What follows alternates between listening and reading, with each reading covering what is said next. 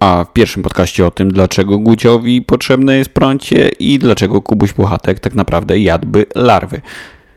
Z góry przepraszam za słabą jakość dźwięku, pracujemy nad tym. Miłego.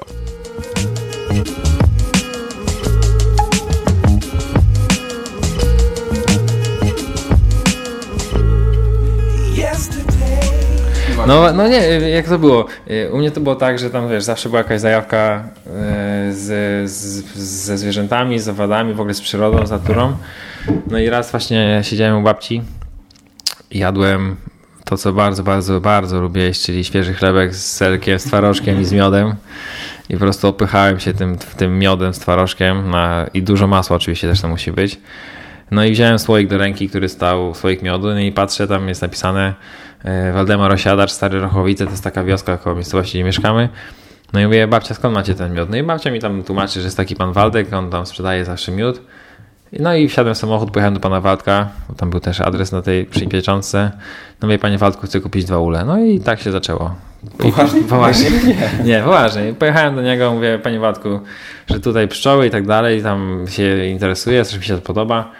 I czy miałby pan ule na sprzedaż? No i pan Waldek mówi, pewnie masz tu dwa takie i kupuj. No i od niego kupiłem dwa pierwsze ule. No i w pierwszy rok miałem chyba tylko dwa ule, albo trzy może.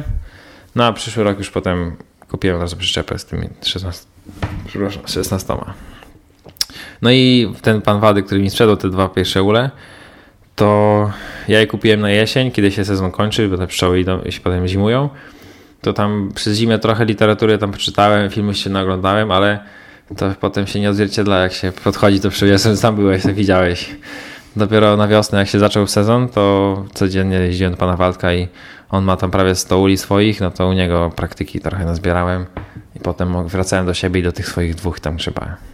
No i tak się uczyłem, uczyłem. No i w sumie do tej pory 3 lata minęły i dalej się uczę od tych pszczelarzy, co mają po 100. Bo... No właśnie, to jest tak, że yy, no, jak ja bym chciał się czegoś teraz nauczyć, to bym sobie wpisał w neta no. albo na YouTube. A to chyba tak. nie jest tak, że nauczysz się wszystkiego yy, o pszczołach z YouTube'a. Znaczy, nie jest tak, że się nauczy wszystkiego.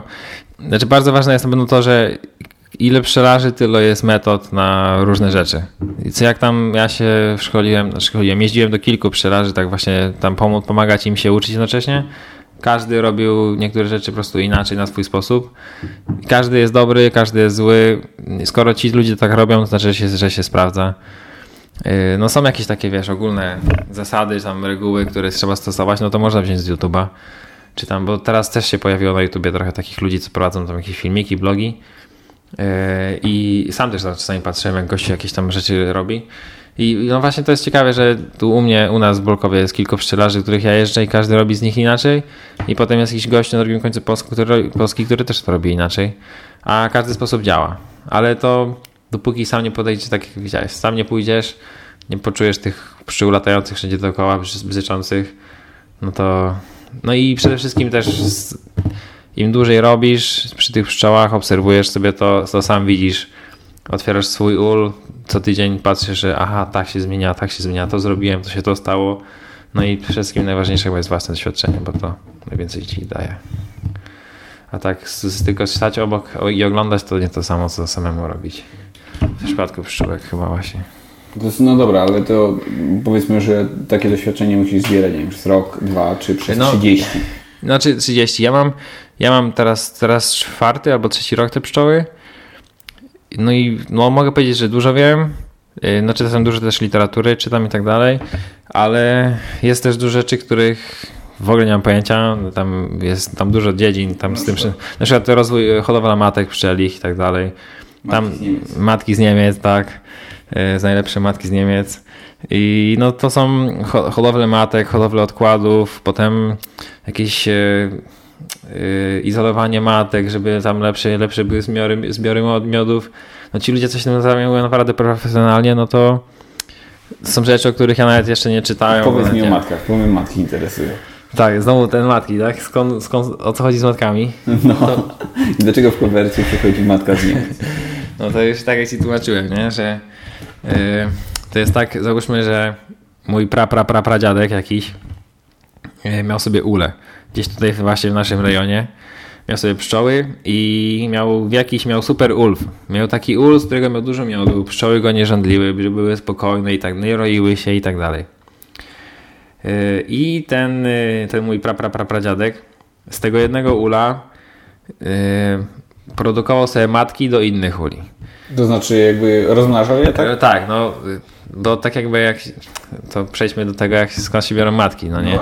No tak, no to jak mamy matkę w ulu, ona składa, ona może złożyć zapłodnione jajeczko albo niezapłodnione jajeczko, bo ona ma w sobie plemniki, komórki jajowe i tak dalej. Jeżeli chce złożyć niezapłodnione jajeczko, z którego będzie truteń, no, no to składa, yy, składa samo, jaj, samo składa jajko, które jest niezapłodnione. A jeżeli chce, żeby była pszczoła albo królowa, to musi złożyć zapłodnione jajeczko, czyli łączy tam w środku plemnika i komórkę jajową. I, i no i takie jajeczko zapłodnione zostaje złożone to potem pszczoły karmią to jajeczko mleczkiem pszczelim. To no jest... dobra, dobra, ale jak ty tą matkę zmuszasz, żeby ona złożyła zapłodnione Aha, jajeczko? No bo to, to jest już ważne. Znaczy nie no, matka, to jest naturalna kolej rzeczy, że matka sobie jajeczka w ulu. A jak ja tą matkę zabiorę z ula, mhm. To pszczoły czują, że o kurde, laski, nie mamy, nie mamy, nie mamy matki, trzeba sobie zrobić nową matkę. To wtedy, jak, yy, jak się, jak, jak pszczoły... Jest przerwa na otwarcie piwa. Tak. To będzie wycięte, rozumiem? Albo nie. No dobra, to jest tak. No. E, normalnie jak matka składa jajeczko, z którego ma być pszczoła, to od jajeczka do takiej do pszczoły, do wersji imago, czyli do takiej normalnej, rozwiniętej pszczoły, mijają 21 dni mija. Mhm. E, I to jajeczko pszczoły produkują tak jak, tak jak kobiety produkują mleko dla małych dzieci, tak pszczoły produkują takie mleczko pszczele, którym karmią to, to, to jajeczko.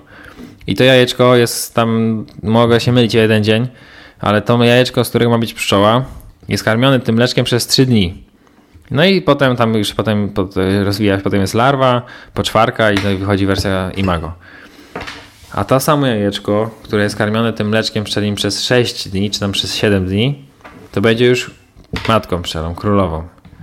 Aha. I taka królowa. Czyli, dobra, czyli jak zabierzesz, y, na przykład będą jajeczka i zabierzesz matkę z, y, z, z ula, to te reszta pszczół to, tak, to one mówią, wie, że coś jest nie tak, one mówią, karmi jajko, tak, żeby tak, była bo, matka nowa. Bo każda królowa wytwarza w ulu taki zapach, swój taki charakterystyczny zapach, jakieś tam feromony. To się, ona wytwarza substancję mateczną Potem właśnie pszczoły wiedzą, że, są, że to, jest moja, to jest moja siostra i tak dalej, i tak dalej. Jak my tą królową zabierzemy z ula, no to po dwóch godzinach tej substancji matecznej, tego feromonu już nie ma w ulu. I one czają, o kurde, nie ma, nie ma starej, trzeba zrobić nową starą.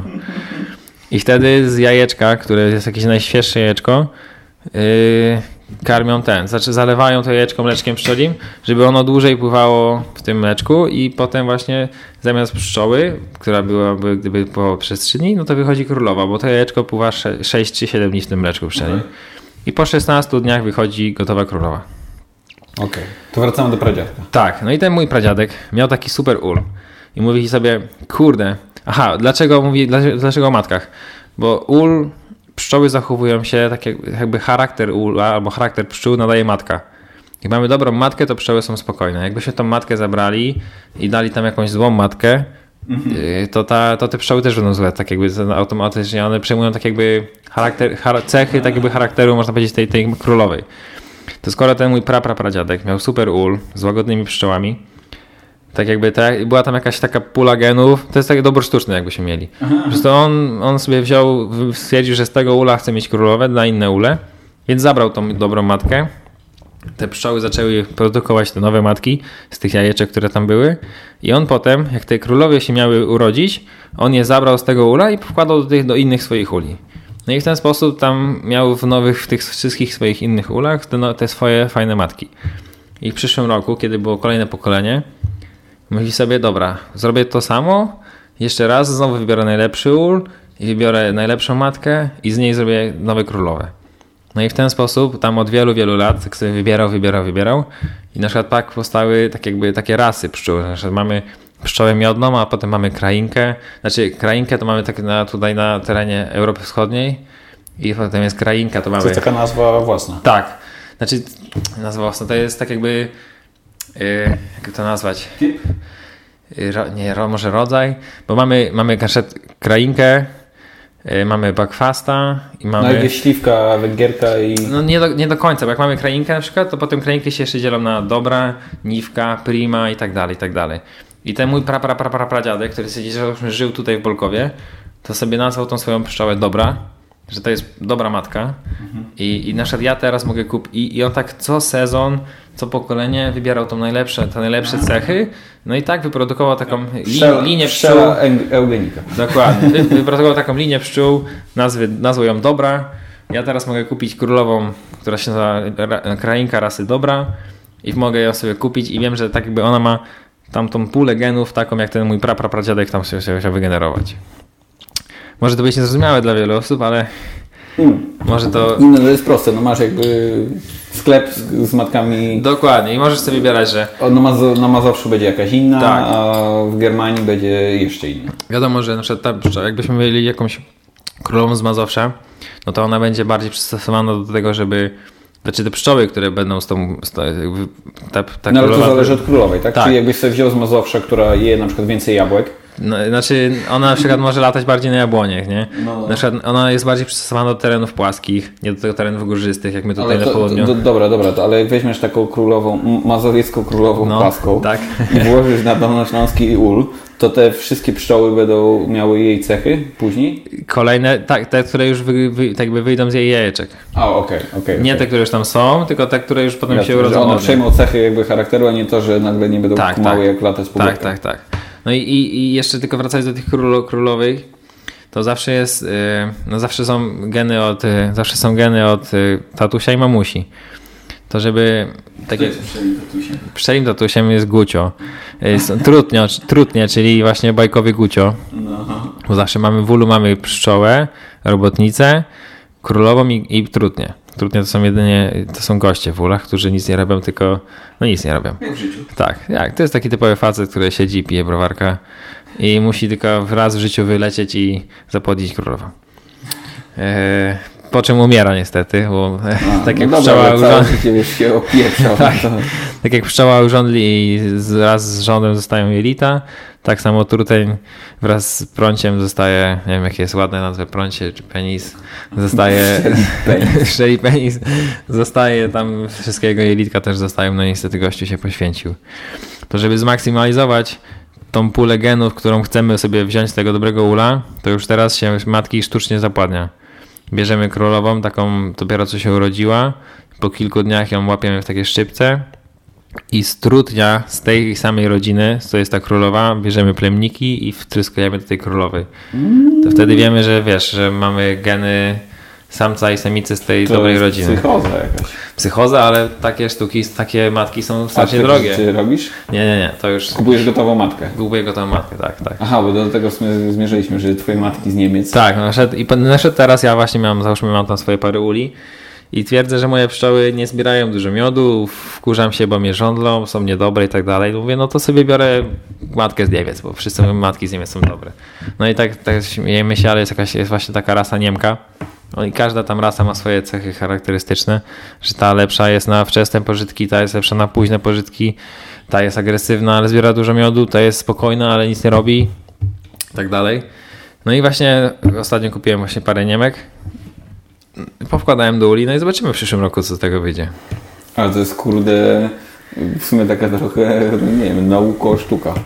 No, właśnie im, im dłużej człowiek się tym zajmuje, tym bardziej widzi, że można coraz więcej rzeczy, e, tak jakby ingerować w niektóre rzeczy, żeby to szło w lepszym kierunku, żeby te pszczoły lepsze były.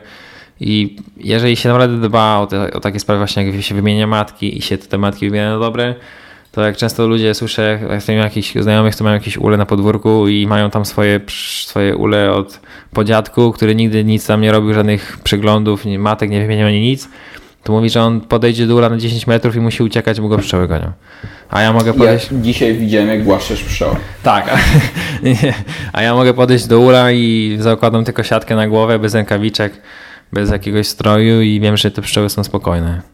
Także no, im dłużej się człowiek tym zajmuje, tym więcej rzeczy może zmieniać, żeby to szło w dobrym kierunku. Jak ty mi o tym wydasz, to jest trochę jak taka, wiesz, jak taka gra wideo. Tak. tu, mam, e, tu mam swoje robotnice, a tu mam, a dzisiaj taka Niemka wejdzie tak, wszystkich zmienię. Kiedyś z bratem rozmawiałem na ten temat, że To byłoby normalnie taki y, Warcraft troszeczkę, jakbyśmy mieli pszczoły, osy, szerszenie wybierasz rasę no i nasz wiesz, szerszeni masz mało, ale są przytyrane. Pszczoły, tak, to, pszczoły to takie piechury, których masz dużo, mało żyć, ale, ale może masz ich dużo i są tanie. Tak, no no, no jest, to jest coś, jak się człowiek zaczyna w Ale to z tymi matkami to jest jakiś taki, powiedzmy, świeży temat, że się tak... Nie, nie, nie, to to jest, to jest świeży temat dla mnie. Dopiero w tym roku zacząłem się tak, jakby, tak bardziej interesować, ale to było od, od wielu, wielu lat, tak jakby tematki są selekcjonowane i tak jakby te i te geny są coraz bardziej, coraz lepiej wybierane. A jest jakiś, nie wiem, jak jest stowarzyszenie, jak jest, nie wiem, ludzi od psów jest FCI i tam dba o to, żeby była czysta rasa. Tak, tak, tak, nie, nie. To, to... to pszczoły tak samo, tak? Tak, tak. Taka, taka matka, matka, załóżmy ta Niemka, co, o której się śmiejemy, taka rodowita Niemka, taka, taka Niemka z rodowodem. Taka Helga z procha. Taka, tak, taka Helga, Helga, ona kosztuje już 2000 zł. I, I tacy ludzie, co hodują matki, kupują taką Helgę za 2000 zł i z tej Helgi za 2000 produkują potem kolejne pokolenie matek, które potem ja kupuję po 50 zł ale wiem, że on kupił tą Helgę za 2000, okay, okay, która przyjechała z Niemiec w złotej kopercie i to jest taka Niemka, że nie ma lepszej Niemki i ona produkuje najlepsze Niemki. I właśnie i, tak jakby, i, te, i, i, te wszystkie tam rodowody i tak dalej, to gdzieś tam jest wszystko dosyć, dosyć mocno pilnowane, żeby to było No to dobrze, dobrze no bo w sumie jakby to nie miałoby w tak, tak jakby sensu. Nie, nie mogę sobie zrobić tak, że ja sprzedaję pszczoły zubery, zuberki, bo nikt by tego nie kupił i nie mogę tego w ogóle zarejestrować ani z tych rzeczy. Także to są takie rzeczy, które, takie królowe, takie rasy, które od wielu, wielu lat już są gdzieś tam selekcjonowane. I sprawdzone na pewno w jakiś tam sposób. To tak rzeczywiście działa, że wrzucasz nową matkę? No, ja w zeszłym roku wymieniłem już parę w paru ulach. No i na przykład mam, miałem w tym roku taki już końcówka sezonu, no to jeden ul taki, w którym tam nigdy nie zaglądałem, jaka tam matka w tym ulu jest to jak szedłem do tego myślę sobie, kurde, zostałem go na koniec, bo będę miał 10 urządzeń w oko, y, pszczoły będą mnie gonić do domu, samochód, samochód będą jeszcze gonić, a obok stał ul, gdzie miałem matkę wymienioną, miodu tyle, że się wylewa, można robić na golasa przy tych pszczołach, także jest, jest naprawdę duża różnica. No, to jest ciekawe. W sensie, że to nie przypuszczałem, że to jest aż taka, wiesz, taka, taka filozofia, no. I taka różnica. Nie, nie, matki robią, robią naprawdę bardzo istotną robotę, jak jeżeli, jeżeli o to chodzi. Dobra, to ja ci mogę powiedzieć, ja ci mogę powiedzieć tam, jak się pszczoła robi, co robi. Jak się pszczoła rodzi, co robi. No. No to jak mamy tą pszczołę, która się z jajeczka tam, od jajeczka do pszczoły gotowej, mija 21 dni. No. Tak, no i po tych 21 dniach, tam w międzyczasie pszczoły jak mamy to jajeczko, one tam zalewają to jajeczko w komórce tej, z tym, w tym plastrze, tym mleczkiem pszczeli. I potem po kilkunastu dniach one tą komórkę zamykają woskiem. No i ta potem ta, to jajeczko się rozwija w larwę, w poczwarkę i jak jest gotowa pszczoła, to ona musi ten wosk od środka sobie zgryźć, żeby móc wyjść tam na, na, z tej komórki. No i taka pszczoła, która wychodzi, ma tam jeden dzień albo nawet tam kilka godzin, to nie ma tak, że ona jest bobasem i nic nie robi tylko ona od razu niestety do roboty. Tam nie pamiętam dokładnej kolejności, jak to jest, ale y, taka pszczoła w sezonie, gdzie już się zbieramy i tak dalej, żyje około 40 dni. I tak? Tak, tak, tak. Taka królowa żyje ja 5... myślałem, że ty pszczoły w ogóle wiesz, imiona masz dla niej. A nie? to królowa żyje nawet do 5 lat. Potrafi żyć jedna królowa. A pszczoła robotnica, taka teraz w sezonie, żyje 40 dni. Po prostu to jest takie zużycie materiału, że ona po 40 dniach po prostu jest tak wyniszczona, że pada. Czy jak ją nic nie, nie zeżre, czy tam nie tego, to po prostu umiera. Umiera i co cie, z wycieńczenia. I co ciekawe, pszczoła nigdy nie umiera w ulu, tylko zawsze z ula wychodzi i pada gdzieś tam w polu. Po to, żeby nie... Nie brudzić w ulu, tak. Ulu musi być czyściutko. No e, to, tak samo... to w ogóle nie jest, że, no kurde, patrzysz na taką pszczołę, no takie zajebiście proste tak. stworzonko, a e, się okazuje, że nie. Tak, tak. Tak samo kupy też nie zrobi w ulu, tylko zawsze poza ulem. Tylko trudnie robią kupę w ulu. To jest proszę faceci. Jakieś mnie to nie dziwi, no wiesz, po całym dniu piciu browara i w ogóle nic nie robią. Tak. No i taka pszczoła, która dopiero się urodziła, czyli dopiero się wygryzła, no to ona od razu bierze się do roboty, bo zaczyna czyścić te komórki, czyści tą komórkę, z której wyszła i czyści te komórki, z której wyszły inne pszczoły. No i po kilku dniach, jak czyści te komórki, to zaczyna już robić inną, kolejną jakąś tam fuchę, na przykład y, pobiera, jak pszczoły, które już zbierają nektar z kwiatków, przynoszą ten nektar, to one go oddają takiej pszczole, pszczele, pszczole, do, dodają go do, do takiej pszczoły, która ten nektar przejmuje i potem go zanosi do komórki, gdzieś tam go składuje. Czyli to jest taka jakby y, logistyczna pszczoła. Tak, tak, tak. Potem jest takim, potem pracuje w logistyce. Y, też w międzyczasie gdzieś tam, właśnie nie pamiętam kolejności, ale ta, ta pszczoła zaczyna produkować już to mleczko pszczele, tam jakieś, przez jakieś tam gruczoły i zaczyna karmić larwy, karmić jajeczka. Czyli jest, jest karmicielką wtedy. Czyli żyła sprzątaczką, jest potem karmicielką, potem pracuje w logistyce. Dobra, ale jak one się dzielą? W sensie jest tak jak w tym filmie Pszczoły. Pamiętasz film Pszczoły? Nie, Pszczoły. nie film pamiętam. o pszczołach, taka, no. takie animowane, no zajebisty, nie się obejrzeć. że w jaki sposób ta pszczoła, która się wygryza, y, ona wie, że nie będzie pszczoła logistyczna, tylko będzie pszczoła... Znaczy to, to chyba idzie, to idzie po kolei po prostu. Tyle dni robi to, potem robi to, potem robi to. A, to jest tak jakby z góry ustawione. Znaczy wiadomo, że jak byłaby, jakby coś się stało, jakbym podpalił ul, to wszystkie pszczoły nagle byłyby pszczołami strażakami. Ale naturalnych rzeczy jest tak, że po prostu jedno po drugim postępuje. Czy to w genach mają. Tak, tak, tak. No i jak już nasza tam jest karmicielką, czyli... Nie widziałeś filmu Pszczoła. Nie widziałem właśnie, muszę, muszę nadrobić. W międzyczasie też y, gdzieś tam pszczoła zaczyna produkować, ta, ta nasza pszczółka, która się wygryza po kilku dniach, zaczyna produkować wosk, y, który potem z tego wosku budują te ramki czyści komórki.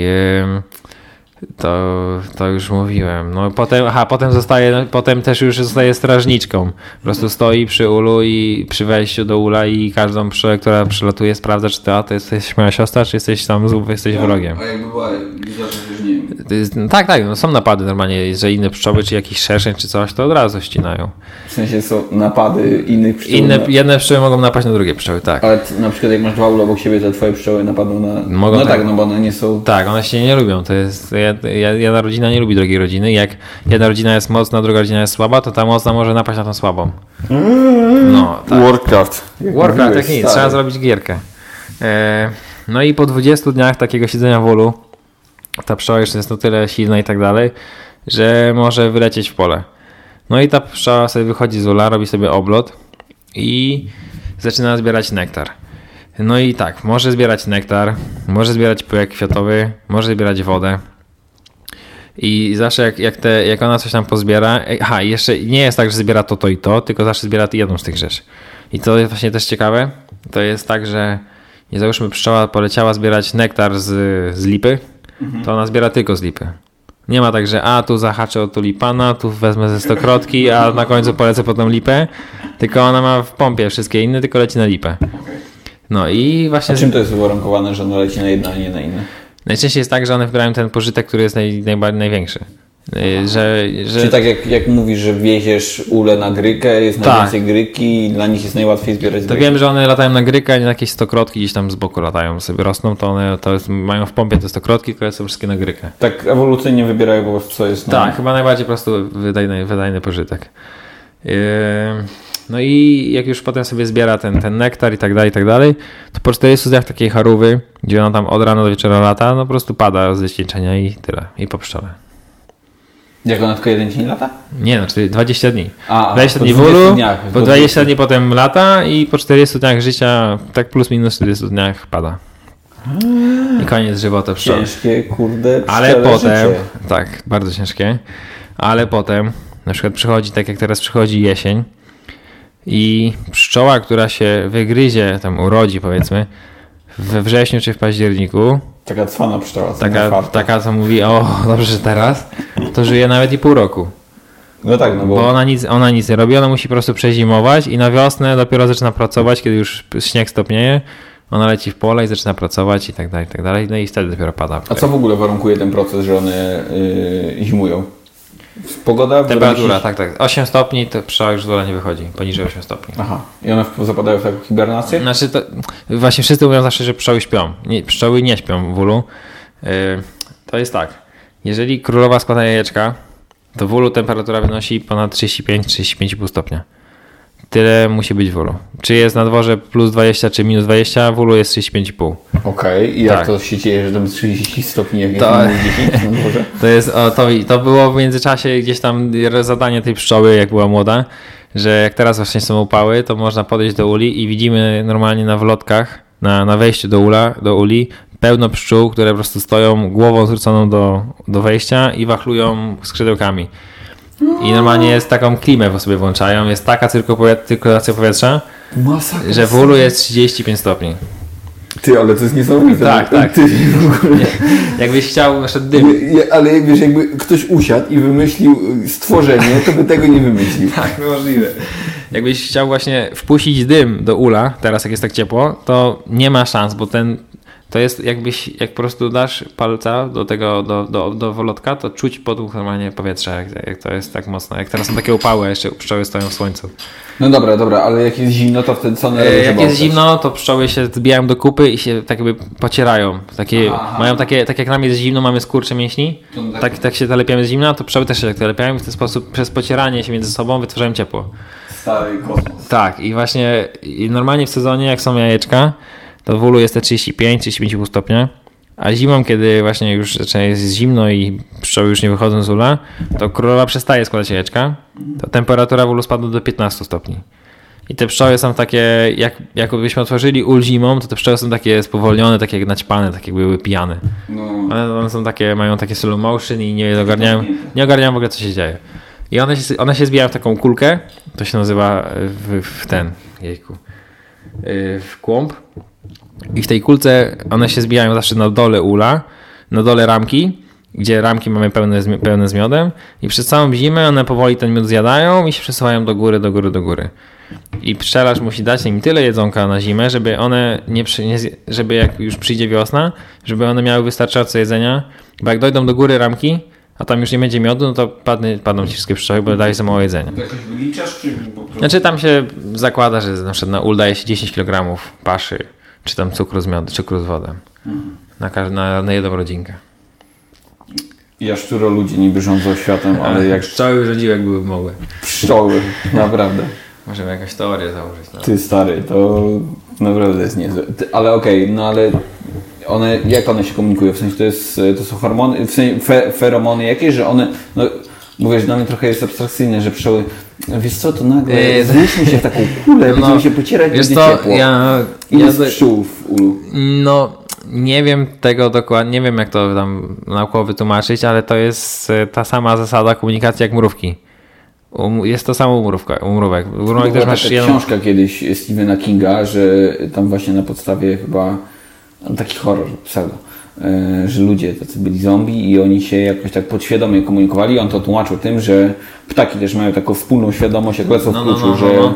Rozumiem, że jak tam były to, takie ruchy... Chyba, tak, że to chyba też nie jest do końca wytłumaczone, że one działają jako jeden organizm. Że, to, że tam nie ma żadnego opóźnienia przy każdej tak, tak, tak, tylko tak, jednocześnie. Tak, tak, tak.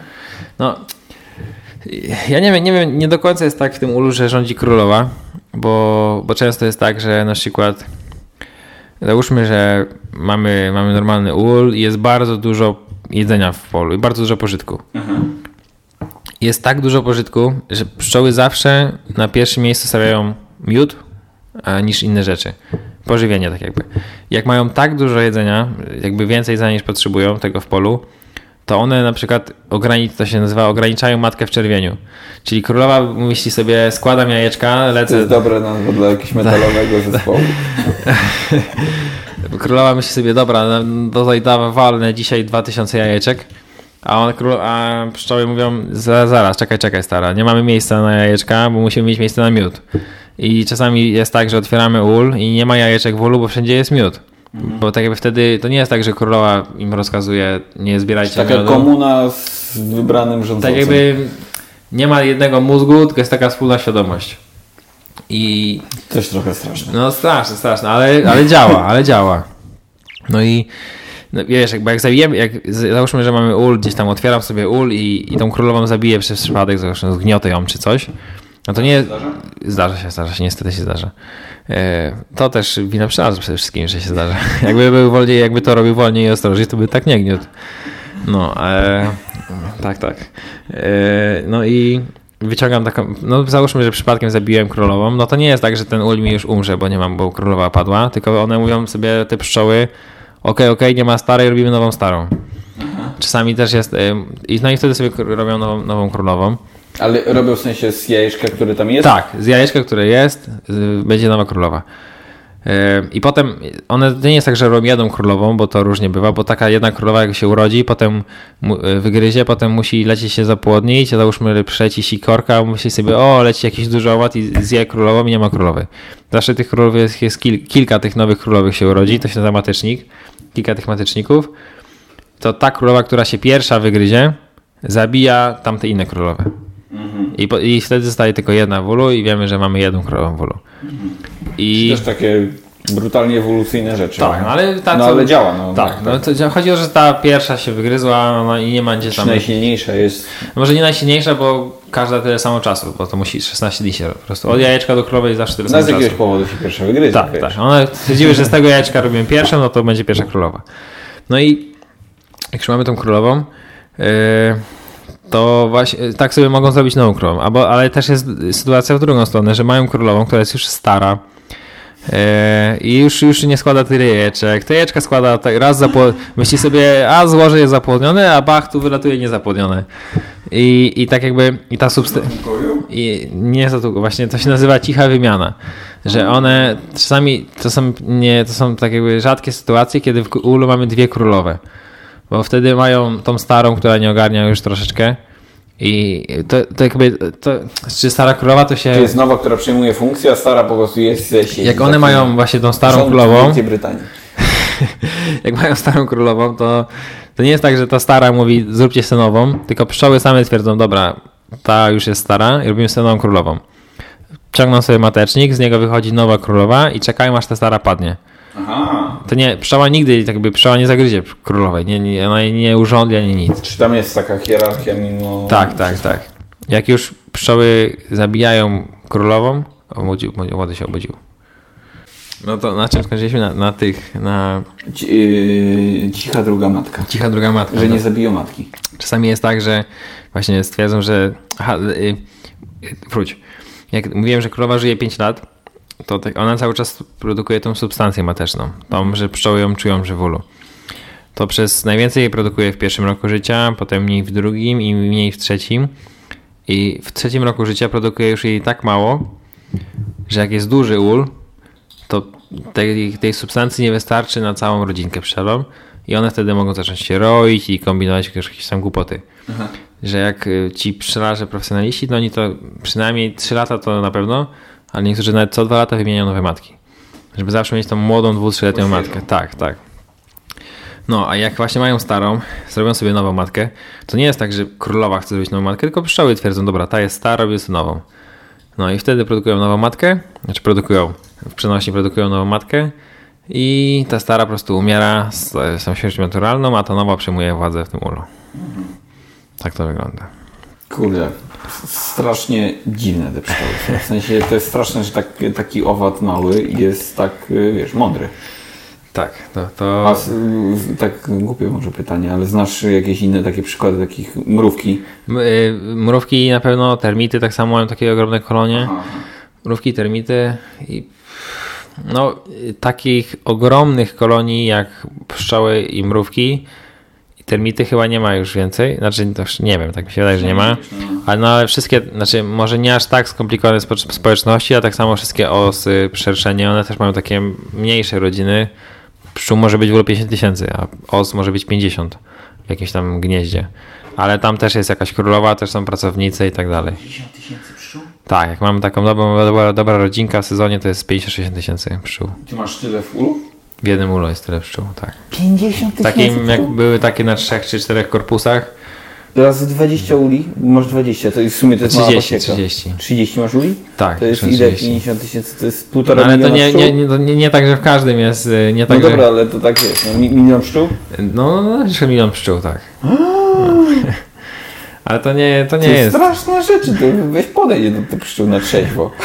Nie, trzeba na trzeźwo, bo jak człowiek na kacu jest, to coś nie, nie strasznie wyczuwają takie rzeczy jak na kacu. Tak, bo mi kiedyś opowiadałeś, że one w ogóle, jak ktoś jest na przykład spocony, nie lubią wyperfumowane, też nie... Nic, co tak mocno pachnie i, i potu bardzo nie lubią. Jak to gdzieś tam wyczytałem, że, że pot, one są strasznie wrażliwe na pot właśnie i to niby jest ewolucyjnie na niedźwiedzie na przykład. Że kiedyś tam niedźwiedzie zawsze... Puchatek przychodził. Kubuś Puchatek myślał, aha, trochę miotko sobie tutaj zszumram, a właśnie Kubuś Puchatek to jest w ogóle strasznie pomylona rzecz, jeżeli chodzi o małe dzieci wprowadza je w błąd, bo Kubusie Puchatki kiedyś tam kiedyś nie przychodziły po miód, tylko po jajeczka, po białko. Bo takie larwy to było czyste białeczko, a nie po miód. Także a Kubuś zawsze tam miod, słoiczek miodu wciskał. Czyli jak niedźwiedź, taki żywy niedźwiedź, nie Kubuś, przychodził do ula... To głównie chodziło o larwy, bo to było czyste białko. Czystość do białka. A nie o miód.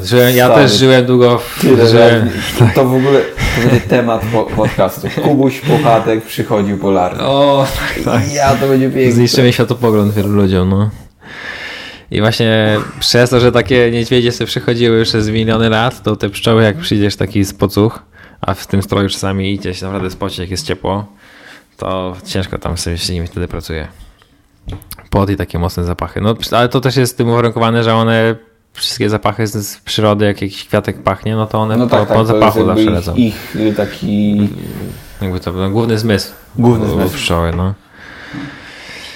Robią robotę, jeżeli chodzi o, o właśnie wąchanie. Czasem kiedyś, kiedyś jak jeszcze nie miałem pszczół, pamiętam, że położyłem na, na, na balkonie talerzyk z miodem. I to są nie minęły 3 minuty, już miałem tam pełno pszczół na talerzyku z miodem. Mm. No dobra, ale ile, bo ja widziałem jak cię pszczoły gryzą. No, żądlą. żądlą, żądlą, sorry. Yy, to ile, ile, ile urządzeń miałeś? Jako yy, taki, wiesz, no w sumie młody, Jako taki laik. Yy, raz miałem taką sytuację, że przewoziłem te pszczoły z jednego miejsca na drugie no i myślałem, że tam już wszystko ogarnąłem. Oczywiście, jak zawsze czegoś nie ogarnąłem. Jeden ul był w ogóle nie przypięty do przyczepki. Ja chciałbym też zaznaczyć w tym momencie, że Kamil w składzie oktawie i komi wozi ule w środku. To też jest ważne, żeby zaznaczyć. Ale wtedy jeżdżę w stroju. No, to na, na, pewno ma znaczenie, jeżeli masz 50 tysięcy pszczół w jednym ulu i byś dachował na przykład. No nie, nie, ale... to, to, to miał, ten strój by cię uratował. Wtedy było tak, że przyczepkę ciągnąłem i na tej przyczepce były te ule. Jeden, jeden był nieprzypięty. Nie wiem, jakoś mi umknął ten jeden, bo jednego nie przypiąłem. No i tam jadę, jadę, pierwsza, druga mulda, no i ten ul się rozpadł na kawałki. Oczywiście był środek nocy, więc Armageddon. Y, no mimo tego, że miałem ten strój na sobie, wyszedłem, ale te pszczoły były tak wściekłe, że wtedy jak tak potem liczyłem ślady na ciele, to miałem chyba 20 urządzeń i Pamiętam, że tylko przy, poukładałem ten ul, poskładałem ten ul na, no do, poskładałem go na, żeby był jed, no, złożyłem go do kupy, wróciłem do domu i poszedłem spać na cały dzień. I to był taki najgorszy przypadek, że... Na, od, od, od urządzeń pszczół, jeżeli ma się, nie ma się alergii, można zejść? I... Jak się nie ma alergii? Na pewno od jakiejś tam ilości można zejść, no ale no nie, no musiał być dużo, ale z tego to też gdzieś tam ostatnio wyczytałem, że bo dużo ludzi mówi, że to dobrze, że się rządzi z tymi pszczołami, ale ponoć jest tak, że im, im dłużej, im więcej tych urządzeń bym dostawał, to się mogę po prostu zacząć być alergikiem na te urządzenia. Aha. Więc jak na przykład pierwszego roku miałem tak, że tam zakładałem siatkę na głowę i leciałem jak głupi w krótkim rękawku i potem myślałem, a fajnie, pożądliło mnie tyle i tyle. No to tak teraz, na przykład teraz zawsze się ubieram i tam rzadko kiedy mi jakaś pszczoła żądli. I przewozisz w aucie pewnie. I prze... tak, tak. Ule. Dalej może, to się nie zmieniło. No. Co, co mi się w ogóle przypomina? Opowiedz, opowiedz historię, bo to jest w sumie ciekawe, jak ci Mewtwo kradli ostatnio. E, tak, tak. Miałem taki incydent, że wywiozłem ten ule, bo żeby mieć różne rodzaje miodu, to musimy to przewozić. Na przykład malinowy. Tak, na przykład malinowy. Jakbyśmy chcieli mieć, jakbyśmy mieli ule na podwórku, to mamy tylko taki miód, taki rośnie w naszej okolicy. Tam produktywny lot pszczoły, czyli taki lot, że pszczoła poleci jeszcze przyniesie trochę nektaru, to jest jakieś tam półtora-dwa kilometry. No i żeby, yy, żeby właśnie jakieś tam różne rodzaje miodku sobie zbierać, no to wywozimy te pszczoły na różne miejscówki to na pole gryki, to na miejsce do, do lasu lipowego, to na pole rzepaku, to na plantację malin i tak dalej. No i właśnie pojechałem, do, pojechałem na pole gryki, żeby mieć miód gryczany. Przyjeżdżam na przegląd, no i patrzę w ulach tyle miodu, myślę sobie, kurde, normalnie potop miodu. No to kilka dni później przyjeżdżam ze sprzętem, żeby ten miód zabrać do domu, żeby go wywirować, żeby to zlać do słoików. No i podchodzę do pierwszego ula, otwieram ul, wszystko tak jak stało, to tak stoi. Ale wyciągam pierwszą ramkę pusta. Myślę sobie, kurde, no. Wydawało mi się, że tutaj było miodu dużo. A mówię, no dobra, no może, może to pierwszy ul, może mi się coś pomyliło. Tam sześć uli stało chyba, sześć uli. No to otwieram drugi, patrzę, no tak samo, ramki są, ale pusto. No i po prostu zostałem przez jakiegoś pana kulturalnie okradziony, bo ten pan sobie przyjechał, wziął, wziął sobie moje ramki y, z tym miodem do domu, znaczy zakładam, że do domu, mógł równie dobrze busem przyjechać i to w busie zrobić. Wywirował sobie cały ten miód i grzecznie, dziękuję temu panu, teraz w sumie muszę mu podziękować chyba za to, bo mógł to spalić albo wziąć sobie. Potem te ramki, z których wziął ten mój miód, włożył z powrotem do mojego ula, oczyścił, ładnie wszystko poukładał i, i się zmył. No i jak ja przyjechałem trzy dni później, to patrzę, miodu nie ma, ramki są. No tak, jak rozmawiałem z sprzedażami, to mówili właśnie, że miałem o tyle szczęście, że ramki mi zwrócili, bo... Albo... I y, kulturka wśród złodziei. Tak, tak, kulturalny złodziej, tak. tak. Może, albo myślał, że, że przyjedzie za dwa tygodnie, dało mi zajmować. No tak, Też tak no, ale wiesz, no w sumie to takie śmiechy, chichy i niby taka błaha rzecz, ale to jest błaha rzecz, która cię kosztowała... Tak, no, no jak z tych sześciu uli myślę, że jestem 3000 w plecy, z sześciu uli. Jak masz 30 i by cię tak z 30 zajumali, no to już potem no, naprawdę te kwoty są, robią się, robią się duże.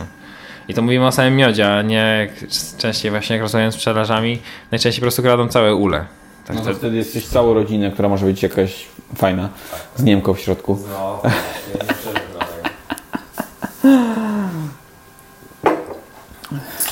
No ale mm, w sumie to wiesz, nie kradną bez powodu, czyli obstawiam, że to też jest dobry biznes na jakimś, w którymś momencie. Bo, no bo okej, okay, no ty to robisz tak hobbystycznie, bo się jarasz pszczołami, jesteś psychopatą i po prostu, wiesz, tak jak się znamy, to lubisz pracować 20 godzin dziennie i okej, okay, no coś trzeba robić, więc spoko, ale y, załóżmy, że ktoś się zna i jest pracowity na tyle, żeby to ogarnąć i ma 100 uli, to, to obstałem, że z tego się. Jak, jak tam sobie liczyłem właśnie ci po tych przelażach, co tam mają po te 100 uli, to Wydaje mi się, że jak masz 100 uli, to naprawdę idzie już dobrze żyć z tego, jeżeli tam ogarniasz, nie masz jakiejś klęski żywiołowej, nie ukradli cię i tak dalej, to 100 uli wydaje mi się, że jest wystarczającą liczbą, gdzie, gdzie i z tego wyżyć. A w tym roku poznałem już tam innych pszczelarzy, właśnie tam gdzie teraz zacząłem pracować. To jest jakaś e, po prostu rodzinka, czyli mąż z żoną, jeszcze tam mi syn pomaga i mają 300 uli na przykład sami. Mhm. Także to... Obstałem, jakby wiesz, nawet nie chodzi o to, żeby w detale wchodzić, ale obstałem, że to może być kilka tysięcy miesięcznie. Y, znaczy to, jak liczyłem... Zakładając, że wszystko idzie dobrze. Jak i... liczyłem u takiego pszczelarza, który, który ma te swoje wszystkie ule u siebie na podwórku, czyli on tego nie wywozi. Czyli ma tylko te miody, załóżmy kwitnie, akurat mieszka w miejscowości tam w jakiejś wiosce, Aha. czyli ma jakiś lasek pod nosem, ma jakieś łąki, no to ma zawsze jakiś miód wielokwiatowy, ma lipowy i tak dalej, e, ale nie jeździ z tymi pszczołami na pożytki, to liczyłem, że tego miodu ma tam na ponad 50 tysięcy złotych na przykład.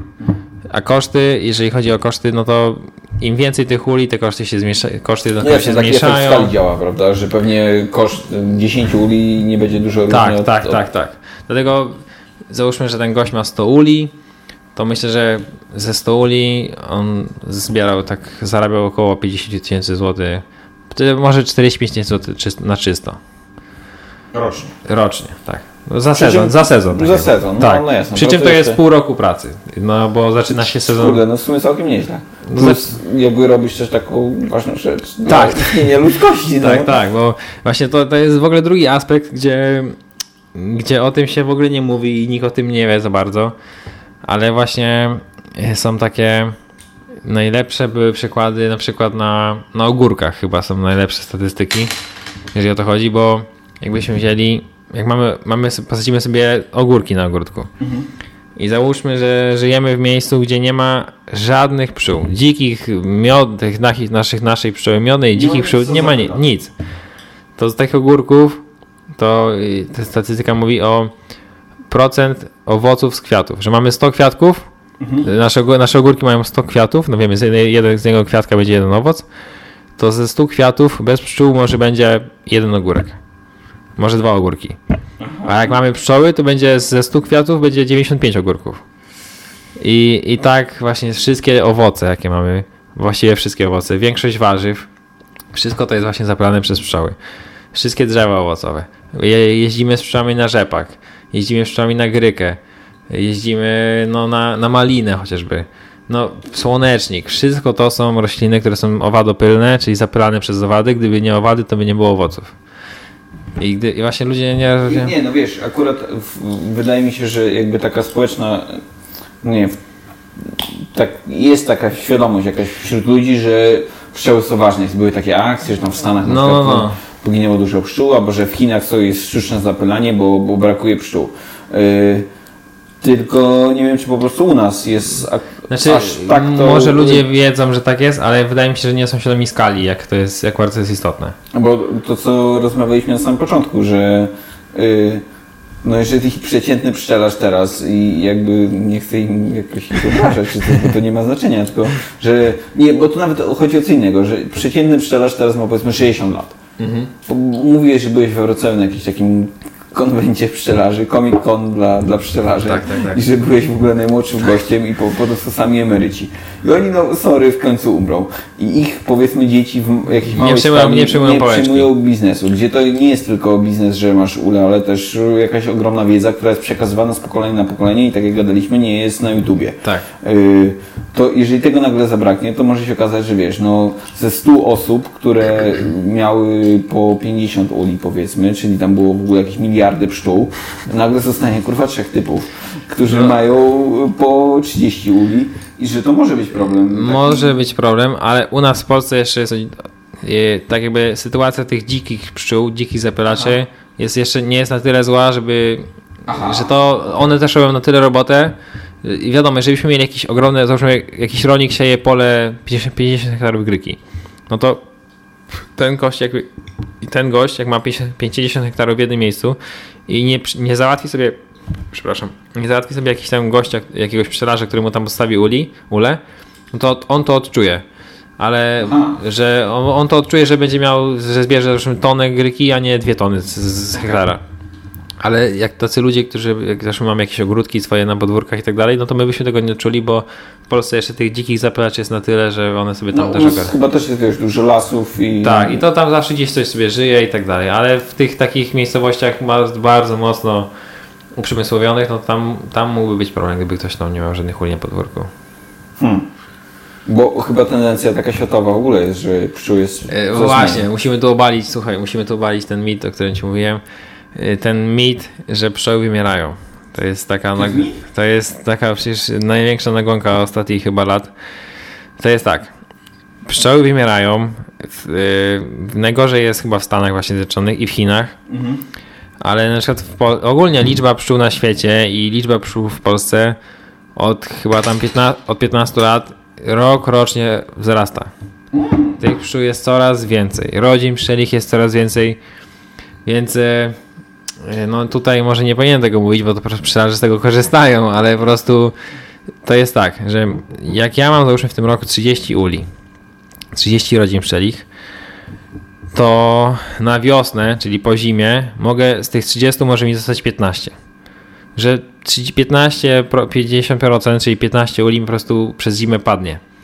Ale ja z tych 15 uli mogę sobie przez cały sezon z samych 15 zrobić kolejne 30. Czyli będziesz miał 45. Czyli będę miał 45. I pszczelarze po prostu, pszczelarze są w stanie odbudować swoje straty. No jakby mi padło 30, no to nie odbuduję, muszę sobie kupić. Ale z jednego ula można spokojnie zrobić w sezonie 2-3 nowe ule. Mhm. I to jest tak, że no, no, spokojnie, jakby się chciało przycisnąć, to można było zrobić więcej. Czyli jakby był problem, czy jakiś taki klęska żywiołowa w braku pszczół, to, to pszczelarze mogą się zebrać tak, i... no w Stanach, jest, w Stanach jest ta klęska, bo tam jest CCD, jaki to był skrót. Kolonii, kolaps, coś tam, coś tam. Mhm. I w Stanach to, to, jest, to jest niewyjaśnione, a to jest tylko w Stanach. Jest po prostu tak, że przychodzę sobie na pasiekę, mam pszczoły, a przychodzę na drugi dzień, nie ma pszczół. Ule stoją, a nie ma pszczół. Po prostu znikają pszczoły. To na szczęście jest odpukać tylko, tylko w Stanach. U nas tego jeszcze a to jest związane y, wiadomo z czym? W sensie Nie wiadomo. Znaczy y, są cztery główne powody wymierania pszczół. Mamy pestycydy, które są strasznie dużo, strasznie pompowane po prostu we wszystko już teraz, we wszystko, we wszystko. Yy, to, jest, to już jest tak źle z tymi pestycydami, że kiedyś było tak, że tylko spryskaliśmy sobie jakąś roślinkę, żeby tam stonka nie chodziła. A teraz jest tak, że jak ktoś kupuje, załóżmy rzepak do posiania. Śmieję się, bo coraz, coraz tak bardziej mówimy, tak wiesz. E, bo to co dużo butelek już. No już my, no, kiedyś było tak, że sobie psikaliśmy czymś tam na stonkę i stonki nie było. A teraz jest tak, że jak rolnik kupuje jakieś pszenic, jakiś rzepak, czy grykę, czy inne ziarna, które tam są gdzieś tam yy, owadopylne, czy nawet kupuje pszenicę, to to ziarenko w sobie jest już tak jakby zmodyfikowane, że on ma już sobie tą chemię.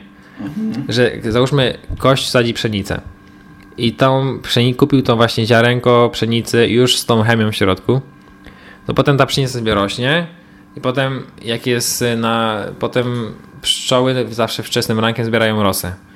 I ta, na, tej, na tej pszenicy, ta pszenica też puszcza jakieś swoje soczki. Taka pszczoła przyleci, zbiera tą wodę z tym sokiem, mhm. z tej mhm. pszenicy i no, że już ta pszczoła już może nie lecieć do ula. I to nie było, nie było żadnego oprysku, rolnik nie przyjechał, nie psikał w ciągu dnia, tylko po prostu to ziarenko jest już za, tak jakby zainfekowane. No to mamy chemię, że ta chemia jest no, strasznie, jest wszędzie po prostu ta chemia. Nawet y, y, przychodzi do mnie sąsiad, mówi Kamil, y, masz coś tam na, na w ogóle pozdrawiam mojego sąsiada, pana Staszka, najlepszy, najlepszy sąsiad na świecie. Pan Staszek przychodzi, no i masz tam, nigdy nie pamiętam, coś tam na winogronie. No to ja idę i psikam na tym winogron, potem jeszcze sobie kurde, popsikałem ten winogron, ale potem moja psza może to wypić i może nie, może padnie. No i tak sobie każdy może na ogródku coś tam popsikać, każdy sobie psiknie jabłonkę, każdy sobie psiknie brzoskwinie. No i tak psikamy. No to mamy pestycydy. Mamy to też, że zmniejsza się y, robi się monokultura upraw. To jest takie, to tak jakbyśmy... No w Stanach to w ogóle Stanach, bo tam kukurydza po, Ta, po horyzont i... Tak, albo zresztą jest ogromne pole rzepaku. No tak jak my byśmy jedli przez miesiąc sam chleb no to zaraz byśmy mieli braki tego, tego i tego, bo jemy sam chleb. No tak jak te pszczoły wychodzą z ula i zaczynają tam latać i zbierają tylko nektar z rzepaku, no to brakuje im tych mikroelementów z innych, z innych kwiatków. Dlatego ważne jest, żeby właśnie te kwiatki jakieś tam gdzieś sobie sadzić. No to mamy te pestycydy, czyli chemię, mamy monokulturę upraw, mamy e, pasożyty i wirusy, które są, e, z którymi borykają się już tylko pszczoły. Na przykład w Polsce największym wrogiem. Pszczele choroby? Tak, tak. Takie, takie pszczele, choroby, pszczele pasożyty. To w, w Polsce takim największym, największym wrogiem w Polsce i chyba na świecie też jeszcze jest, to się nazywa po polsku waroza, tam po łacinie czy po angielsku varroa destructor się na tym mówi. To jest po prostu taki mały kleszcz, który sobie siedzi na, pszczele, na pszczole. Na pszczele. W końcu jaki, jak się mówi? Pszczole czy pszczele? Nie wiem. E, który sobie, który żyje wśród pszczół. E, no i ten kleszcz, ogólnie on się żywi, y, pszczoł, jak my mamy, my mamy krew, pszczoła ma hemolimfę. I on się żywi tą hemolimfą. To jest tak jakby taki płyn, który tam jest w, psz w, pszczo w pszczole. I, I jak pszczoła składa jajeczko, to ta, ta warosa sobie wchodzi do tej komórki, gdzie jest to jajeczko. Potem jest. Ten klesz? Tak, ten klesz. Aha. Potem jest larwa i on już zaczyna z tej larwy, on się wbija w tą larwę i już sobie pije soki z tej larwy. Po początku. Tak. No i potem czwarka, wychodzi go ta pszczoła. Jak to pszczoła wychodzi, to ta, ta, ten klesz sobie też wychodzi z tej komórki idzie do i kolejnej komórki. No i w międzyczasie składa tam tonę jajeczek. I, ten, I po prostu ta pszczoła, która się urodziła już z tej, jak była poczwarką i ten kleszcz się z niej żywił, on tam już wpuścił tam jakieś swoje wirusy i ta pszczoła już jest słaba, jest osobiona, ma takie ma downa i tak dalej. Jest po prostu chora, jest osobiona. I, I jak to się pojawiło w Polsce w latach 80., na świecie. Tam. A to jest takie naturalne, tak? W sensie, że to nie jest kleszcz jakiś, że ludzie wymyślili tego kleszcza. Nie, nie, nie. To, to po prostu to, to tak jest naturalne, jest. tak. Ale dziwne jest to, że już to się pojawiło w Polsce w latach 80., na świecie tam, nie wiem, załóżmy w 60., nie strzelam, to do tej pory nie potrafią sobie ludzie z tym poradzić. To jest główny program, pro, problem, jeżeli chodzi o wymieranie pszczół u nas, przynajmniej w Polsce, bo ludzie tego. Na to stosuje się leki z związkiem, to się nazywa amitraza jest jakiś tam chemiczny związek, który tą warozę zabija, ale też na przykład pszczelarze, którzy to, my jak, jak, jak pszczoły leczymy, to się wkłada takie paski na przykład, które są nasączone tą amitrazą do ula, albo się takie tabletki swala, które, y, no jak palimy tabletkę, wytwarza się dym i ten dym ma tą, ten dym ma tą amitrazę. No to zalecane jest tam jakieś super maski, żeby tego nie wdychać. To jest jakieś świństwo. I pszczoły niby na to tam nie padają, ale zawsze parę pszczół jak się tym tam stosuje.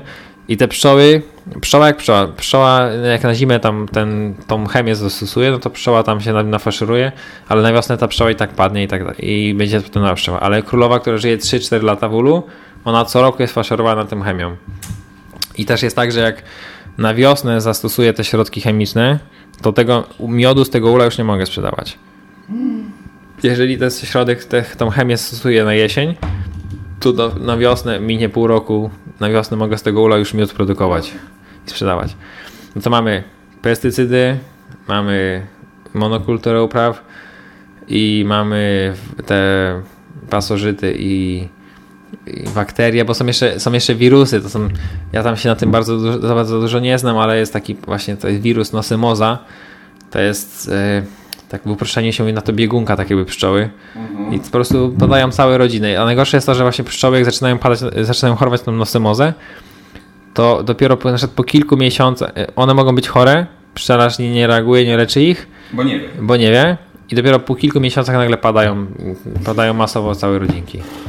I to jest tak, że jak jedna, jak jedna rodzina jest zarażona, to gdzieś tam pszczoła, pszczoły, jedna pszczoła dotknie drugą pszczołę na kwiatku i to się po prostu przekazuje dalej. Ale wiesz co, to mi się tak skojarzyło, jak teraz gadamy. Kiedyś mi opowiadałeś o tym, że y, te takie uprawy powiedzmy hipstersko, amatorsko, wielkomiejskie wcale nie są takie dobre przez to, że ludzie sobie stawiają na daszku w budynku powiedzmy ul i nie wiedzą o tym, Aha. o czym teraz mówisz i tak, tak. Że, że, że to może jakby generować więcej, jakby intencje są dobre, prawda, bo ktoś chce No tak, zrobić... bo, bo, mamy tą nagonkę, że pszczoły wymierają, że wszyscy musimy pomagać pszczołom i ten problem to jest teraz, no to jest taki problem już naprawdę poważny się zrobił w Niemczech właśnie, bo w Niemczech była taka duża nagonka, że pszczoły wymierają i taka sieciówka typu Castorama u nas wprowadziła coś takiego, że kup taką drewnianą skrzynię, którą zawiesisz na barierce na dachu, na balkonie kup pszczoły, włóż do skrzynki i będziesz miał ul. I w, tym, w ten sposób pomożesz pszczołom, bo zwiększysz populację pszczół. Tak. No i wszyscy pokupowali te skrzynki, a jeszcze tam oczywiście potem kup strój pszczelarza, kup, kup dobrą kosę i wycinaj miód tych uli i sobie zjadaj, zjadaj sobie świeżutki miód. Wszystko było fajnie, właśnie jak przyszło, minął jeden rok, minął drugi rok i ci ludzie, którzy nie mieli pojęcia o tej hodowli pszczół, którzy po prostu mieli na balkonie jakąś skrzynię, gdzie te pszczoły tam sobie żyły i tam się rozwijały naturalnie, w tym, w tym momencie jest tych pasożytów i tych chorób jest tak dużo, że pszczoły nieleczone nie są w stanie naturalnie przeżyć kilka lat. Jakbym miał ul, który bym po prostu by sobie tam gdzieś stał na podwórku, bym tam nic nie robił, on by po dwóch, trzech latach po prostu by nie było tam pszczół. One by wymarły. I ci pszczelarze, którzy właśnie nic nie robią, tylko co jakiś czas tam miód podbierają, te pszczoły są chore, chorują bardzo, to porażenie pasożytów jest bardzo duże, y, to potem te pszczoły roznoszą te wszystkie świństwa na inne pszczoły. Załóżmy, ja mam pasiekę, gdzie się tam dbam o to wszystko, a sąsiad, nie ma, sąsiad nic nie robi, to no moje pszczoły też będą chore, bo sąsiad nic nie robi i to wszystko się przekazuje. Przełamane, bo ty nie masz na to wpływu. No nie ma na to wpływu, tak. Dlatego jest ważne, żeby ci, żeby, ważne jest to, żeby tak jakby ludzie chcieli pomóc, ale że byli to odpowiedzialni, a nie tak, że sobie postawię uli i mam to w pompie. Mhm. Także no to, to, to jest fajne, że ludzie, bo dużo ludzi tam się tym przejmuje i tak dalej, ale jak już się Nie potem... mogę sobie walnąć po prostu, tak jak z kastorami. Jak już, tak. Jak ale sobie... bo, bo nie pamiętam teraz dokładnie, no bo wydaje że, że to w ogóle się odbiło czymś takim dosyć poważnym w Niemczech. Znaczy, to było tak, że w, y, bo to chodziło, to było w Berli, to była sytuacja w Berlinie, bo w Berlinie, w Berlinie rośnie bardzo dużo lipy mhm. i po prostu kiedy jest okres kwitnienia lipy, to się bardzo dużo pszczelarzy z Niemiec zjeżdża do, do Berlina. I to było, doszło do takiego etapu, że coś w stylu kwarantanny powstało po prostu w Berlinie. Mhm. Że pszczoły, które były tam w Berlinie, po prostu wszystkie były zarażone tym, tą nosemozą, innymi wirusami i takie rodziny po prostu trzeba automatycznie skasować. Czyli taki ul się... Spal, dokładnie. Taki ul się pali. Pali się ul, pali się pszczoły, pali się wszystko. I, I ludzie, którzy poprzyjeżdżali, ludzie, którzy mieli profesjonalne pasieki, zdrowe wszystkie ule, zdrowe pszczoły, poprzyjeżdżali tam ze swoimi a wrócili już z chorymi pszczołami, bo inne pszczoły były chore i tam przekazały te zarazki. I jakby, jakby tak każdy sobie chciał postawić ul, nic nie robić, no to może być gorzej niż lepiej tak naprawdę. Hmm. Także to też nie, to jest też ważliwy temat. Czyli jakby nie polecasz tak po prostu sobie postawić ul, będzie zajebiście. No, właśnie yy, tak, żeby postawić ul, żeby sobie stał, no to nie polecam. Właśnie jak już ktoś się ma za to wziąć, no to już... Yy, no pomijam fakt, że za, za, w większości pszczelarzy są ludzie tacy, tacy, którzy pomogą i tak dalej, więc jak już ktoś coś sobie chce postawić na podwórku, no to zawsze lepiej podejść, zapytać się jakąś poradę. Człowiek przyjdzie, pszczelarz przyjdzie, pomoże, powie jak to zrobić i tak dalej, albo, albo po prostu zapisać się do związku. W związku są zawsze co roku jedno, dwa spotkania, tam są wszystkie te informacje odnośnie właśnie leków, stosowania tej chemii są zawsze ładnie wyjaśnione, e, żeby, to, żeby te podstawy były, były jasne dla każdego. No dobra, ale ktoś nie wiem, mieszka albo w mieście, albo na zadupiu, tak jak my. Za dużo piw wypiliśmy. Ale słuchaj, y, rozmawiamy, a skończymy. No, no, dobra, dobra. Yy, no bo tak jak gadamy, to w sumie sobie za każdym razem gada, w ogóle ty gadasz o pszczołach, sobie myślę, ale zajebiście postawię sobie na... Na podwórku. Na podwórku. Sobie myślę, mm, jakby w kolejnej kolejności mam dziecko i psa i w ogóle może to nie jest jakiś taki super pomysł. W każdym razie, e, no powiedzmy, że mamy osobę, która chce, zainteresowała się tematem, to, to co powinna zrobić jakby w takiej pierwszej kolejności? E... Zwłaszcza, że tak jak opowiadałeś, że tej wiedzy na YouTubie jakby jest trochę, ale nie jest tak. No, za, zanim ja bym, tak, ja bym teraz miał zaczynać, załóżmy, od nowa, no to na pewno bym troszeczkę więcej wiedzy zgromadził, zanim bym ten ul kupił.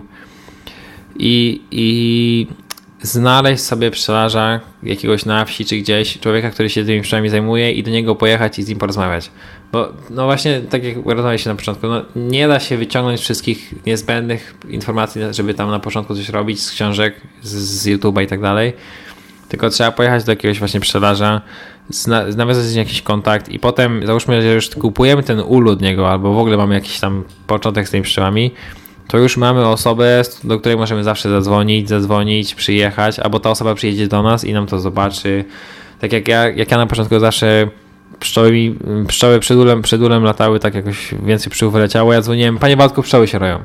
Pan Władek przyjeżdżał, kurwa, gdzie tam pszczoły się roją? Oblot robi. No, I po prostu dużo jest takich podstawowych rzeczy, których y, warto może które były, które pszczelarze potrafią przekazać po prostu przez to, że pomagają nam, są z nami i nam pracuje się z nimi, no to, to naturalnie się człowiek takich się tam postaw nauczy, zobaczy. A z książki to jednak no, nie idzie wszystkiego dowiedzieć.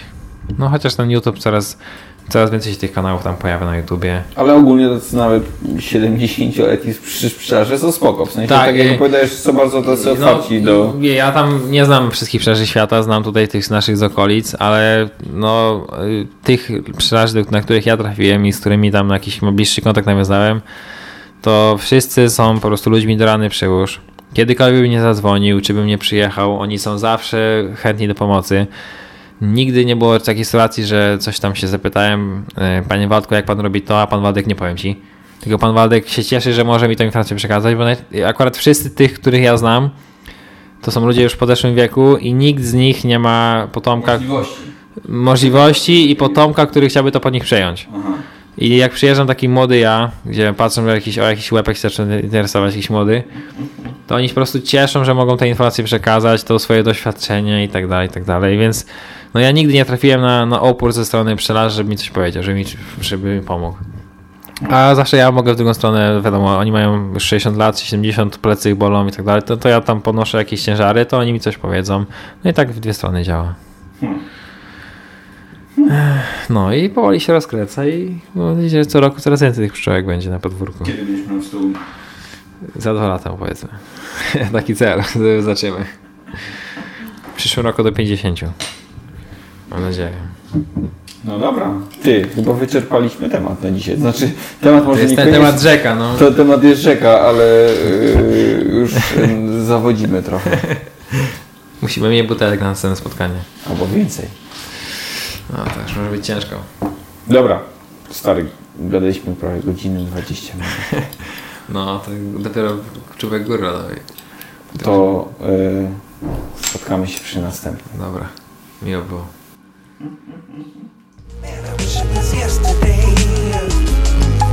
yesterday.